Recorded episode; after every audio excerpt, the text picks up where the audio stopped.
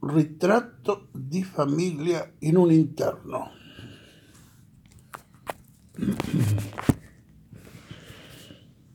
Tiene algo de obra de teatro, ¿no?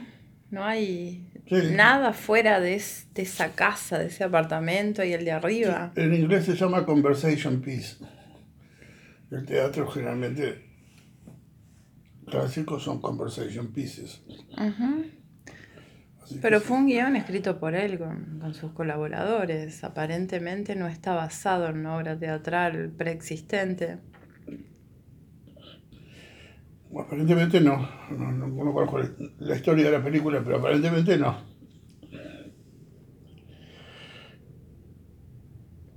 Es posible que a esa altura de su carrera y sabiéndose enfermo, Visconti prefiriera una filmación más manejable físicamente para él como es esta que solamente ocurre en un solo edificio. Ahora, en, en esas habitaciones metió todo, todo lo que pudo, este, de arte y de adornos y de piezas, de mobiliario, de vajilla. Es la más recargada, por lo menos de sí, las que recuerdo. sí, pero no es este no es una cosa eh, me da impresión a mí que no es una cosa digamos caprichosa.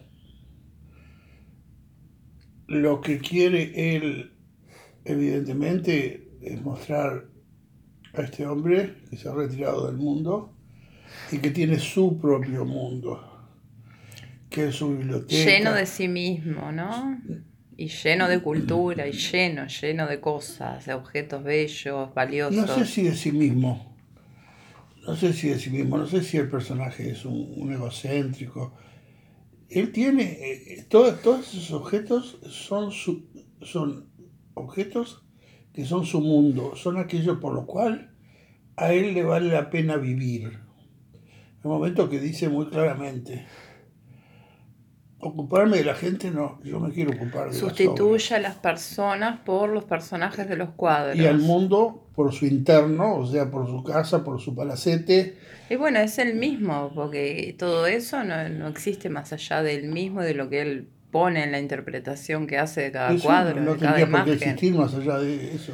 Bueno, es lo que digo. Es el mundo que él se hace para sí mismo porque es lo representa a sí mismo como intelectual y como y como persona de, de- de gusto. Y de repente caen estos sátrapas ahí, ¿no? Sí, que quién sabe de dónde viene. A pero- seducirlo, porque en definitiva lo seducen, todos ellos de alguna manera. Toda esta familia él, arribista y él ter- caótica. él Mm. termina por dejarse seducir por la idea de que esas personas eh, empieza a verles el lado bueno a cada uno en vez de, de- de lo que realmente son, que son unas patas sucias. Sí. Eh, él termina por verle el lado bueno a cada uno y, y termina de alguna manera por decirlo, este, somos, somos una familia, ustedes son mi familia. Como si fueran. O como la familia que pudo haber tenido. Que no es lo mismo que somos, porque él no los asume. Sí los asume cuando los invita a cenar y ella y la chiquilina le dice, ah, pues ahora, a partir de ahora somos tu familia y vamos a venir a cenar muchas veces. Él no se queja ni nada, acepta eh, esa intrusión en su vida de todas estas gentes. Que son, te repito, en mi opinión, no son más que una bola de patas sucias, ¿no? Delincuentes, ¿no? medio delincuentes, pero bueno, ese es el lado, el lado profundo de la obra, ¿no? En el sentido de que como muchas obras de, De Visconti. Es política. es Fuertemente es política. política en el sentido de que se trata de un retrato más que de una familia en un interno, un retrato de la burguesía, de la burguesía en sus distintos aspectos, ¿no? Sí, es, es- ese personaje que hace. ¿Cómo es que se llama? Bueno, el que era la pareja de él. Helmut. Helmut Berger Sí, Helmut Berger. ¿Cómo es que se llama el personaje? en la película. Ah, bueno, está. E- e- Es un, es un personaje bien interesante, tiene una cosa diabólica, es el seductor, es el delincuente, pero también es el de la clase baja que ellos tratan de hacer como que es uno de ellos, pero no, y bueno, y finalmente como que terminan destruyendo, ¿no? Es como si todos ellos de alguna manera lo destruyen en esa conversación donde lo rechazan y finalmente, bueno, viene el desenlace, ¿no? Entonces, es como muy simbólica de esta cuestión de la lucha de clases, la película, ¿no? Seguro que sí. Seguro que sí. Te muestra una, una especie de, de clase de nuevos ricos. De nuevos ricos eh, que necesitan tener sus, sus payasos y sus amantes y, su- y toda su, su corte. Y que la, la reclutan obviamente en las clases inferiores y que eh, finalmente los consideran perfectamente descartables y si se mueren, eh, que lo entierren y lo, y lo olvidaremos, como sí, dice lo al final olvidaremos, ella, ¿no? como dice Sí, lo olvidaremos. Mangano, que está Sí, eh, genial. Él, él creyó que jamás lo olvidaríamos por hacer esto y no sabe, nunca aprendió, que sí lo olvidaremos, dice ella. Sí, después está la otra lucha de clases que parece ser como más propia de Visconti, que es la de los nuevos ricos con los antiguos ricos, ¿no? Que está allá en el Gato Pardo, por ejemplo, o en la caída de los dioses. Bueno, él es de una muy, muy comunista, pero es de una antigua aristocracia, ¿no? Y todos estos, la mujer era la, la mujer de un fascista que se había enriquecido en el fascismo, entonces está esa lucha de clases también. Sí, y sin duda los miran, a la vez eh, los miran con desprecio a, a estos recién llegados a la riqueza y a la supuesta clase. Y también está, bueno, Pero el personaje de, Mm. de Lancaster está mucho más signado por, por el hecho de, de querer aislarse del mundo y construir su propio mundo y desde ahí hasta la muerte solamente, solamente tratar y, y relacionarse con las obras, con las grandes obras de arte. sí, pero en esa soledad melancólica de él, bueno, casualmente es el mismo actor del Gato Pardo, o no casualmente. eh, eh, Hay una postura parecida en eso de que van quedando solos, estos aristócratas van quedando solos también en este mundo que está regido por los nuevos ricos, por otras formas del poder. Sí, sí, pero bueno, el gato pardo tiene otra dimensión porque muestra cómo ese, esos, esos ricos antiguos con sus casonas antiguas en, en unos paisajes durísimos de la Sicilia o donde diablo sea, esos aprenden a sobrevivir. Y este también aprende a sobrevivir, No, él no aprende a sobrevivir. ¿no? No. Por- No, no, a él se lo lleva a la chingada, se lo lleva, eh, todo, toda la locura de esta gente termina por hacerlo pedazos. Ah, vos decís que es consecuencia. Más seguro, él, él, él se muere porque, No puede con, con todo esto. porque no puede con todo esto, no puede, no puede con, el, con la tragedia que significa que frente a sus propios ojos esta gente haya destruido a ese chico con el cual él evidentemente tiene un, Estaba una enamorado.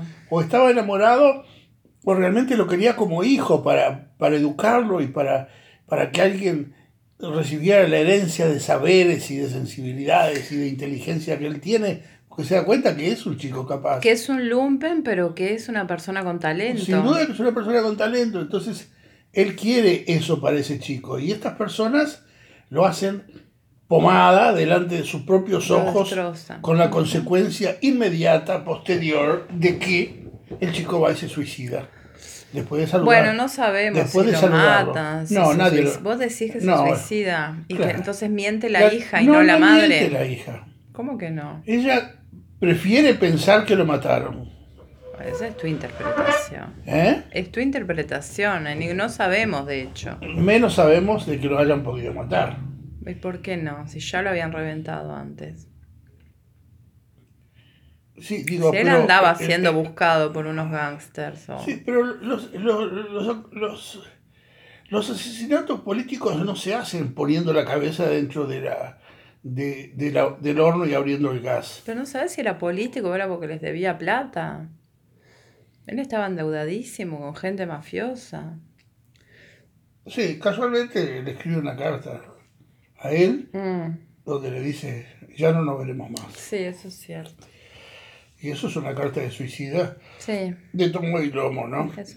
De manera que yo prefiero pensar que la chica hace una interpretación que le sirve a ella y para sacarse todo el asunto encima, vinieron y lo mataron. Mi mamá no tiene nada que ver, yo tampoco y Estefano tampoco. Vinieron y lo mataron. Está.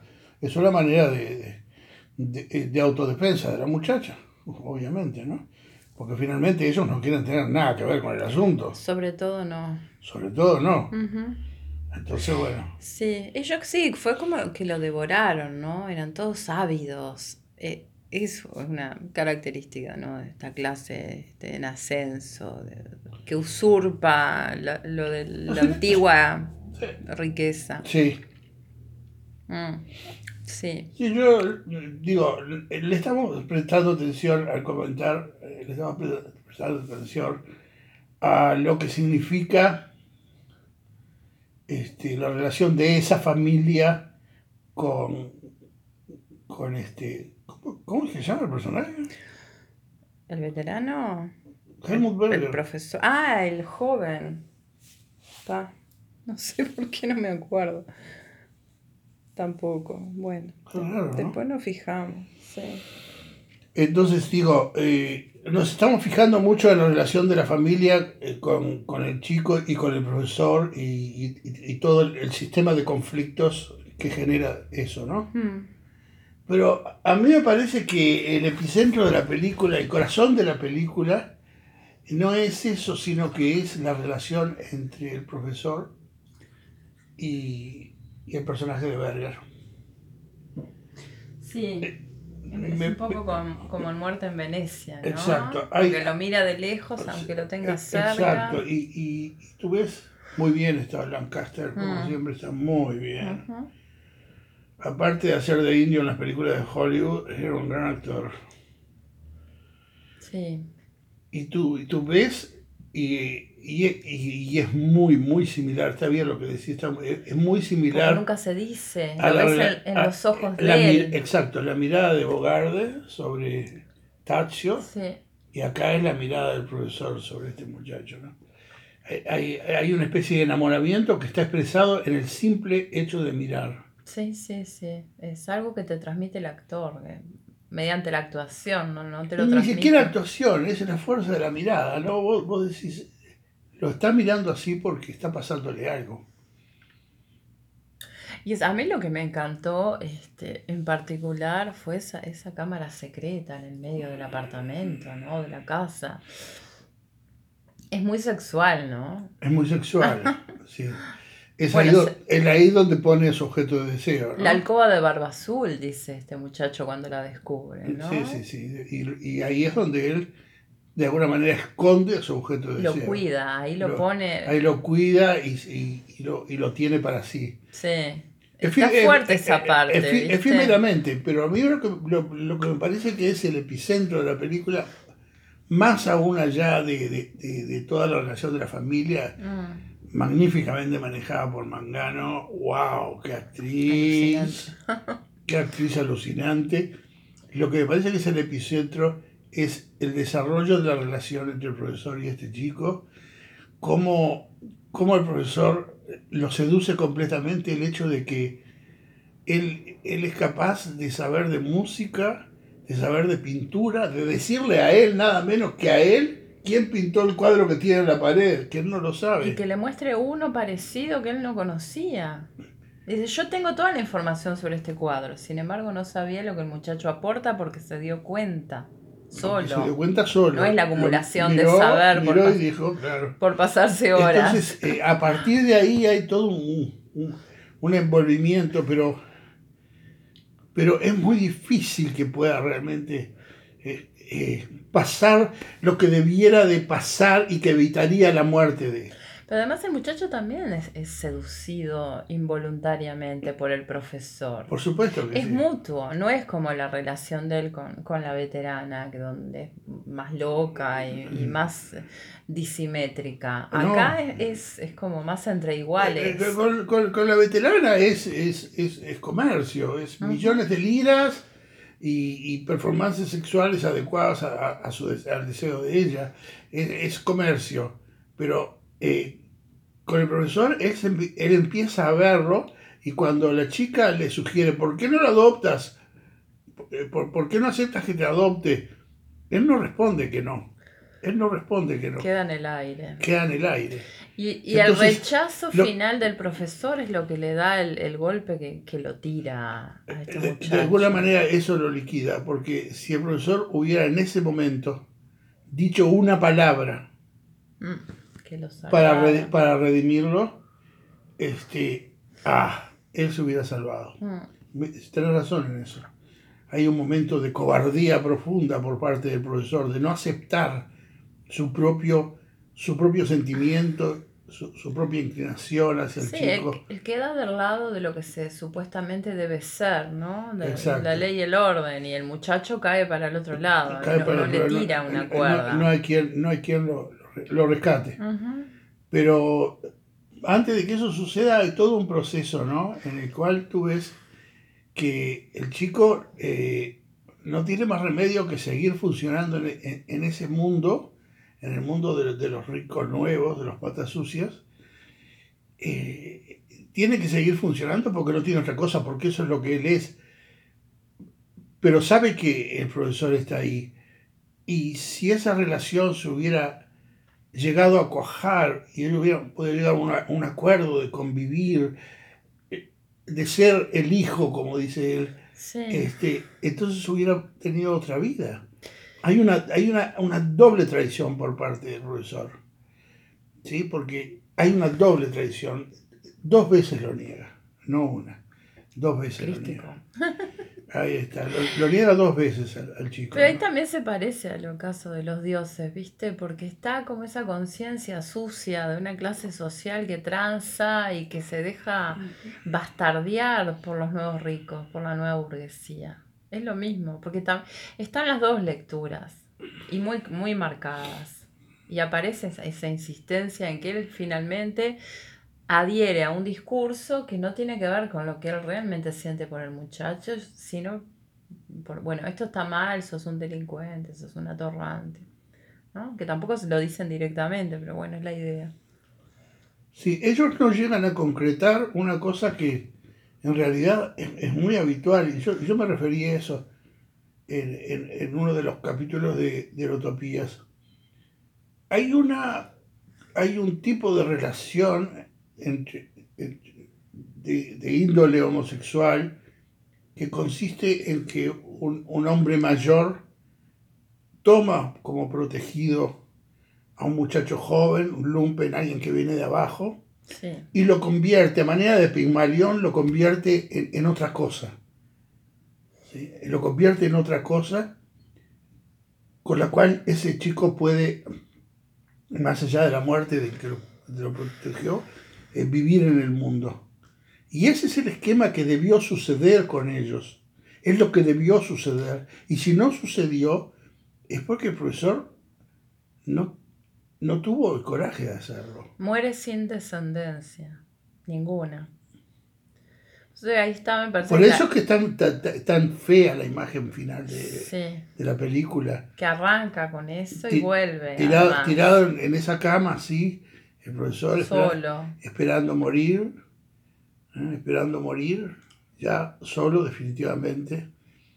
Entonces, hay, a, mí, lo que me gusta es eso en la película, ¿no? Que, que hay varios niveles en los cuales la, película tiene que ser leída, ¿no? Sí, necesariamente. Y están muy bien relacionados, ¿no? Porque si no quedaría como una cosa muy esquemática. Definitivamente que sí. Y está muy bien relacionado. Y bueno, y, ni hablar, eh, tener tres actores como estos, uff. Porque Helmut Berger seguramente empezó siendo una especie de subactor con, con Visconti, pero en esta película ya es un, es un muy buen actor. Ay, pero Ludwig estaba bárbaro también. El Ludwig estaba fantástico también. También estaba fantástico en, La caída, de, los dioses. Mm. Y, y, aquí está muy bien. Y Silvana Mangano es increíble la, las cosas que es capaz de, de, expresar a través de un histrionismo barato y chillón. ¡Wow! ¡Qué bárbara! ¡Qué maravilla! Actriz! ¿Cómo no hemos visto más películas de Silvana Mangano? Ay, bueno, veremos. Eh, eh, ella está maravillosa también en, en La muerte en Venecia, pero La muerte en Venecia ella, ella tiene muy... eh, es un papel que es más una silueta. Ella es la madre de Tasio, está ahí la atrás. madre, mira, no me acordaba. Está ahí atrás, es una Mira, especie- son los chiquilines ahí los que tienen el protagonismo. Sí, Y él. sí, bueno, y de Lancaster poco queda por decir, realmente... eh, probablemente, digo, probablemente se merezca lo que le pasó, esa suerte extraordinaria de terminar su carrera trabajando como, como artista exclusivo de Luchino Visconti. Bueno, debe merecérselo porque, porque es una suerte increíble para él, ¿no? Mirá el, el testamento de Lancaster como, como actor.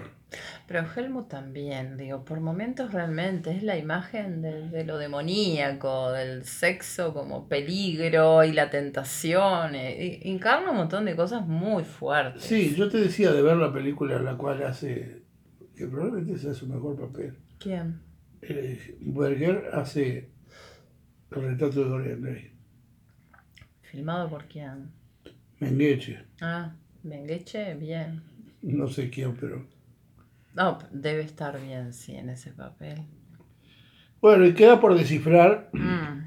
el misterio de esas, de esas apariciones fantasmáticas de Claudia Cardinale y de, y, y de Dominique Sandá, Sí, verdaderamente fantasmáticas.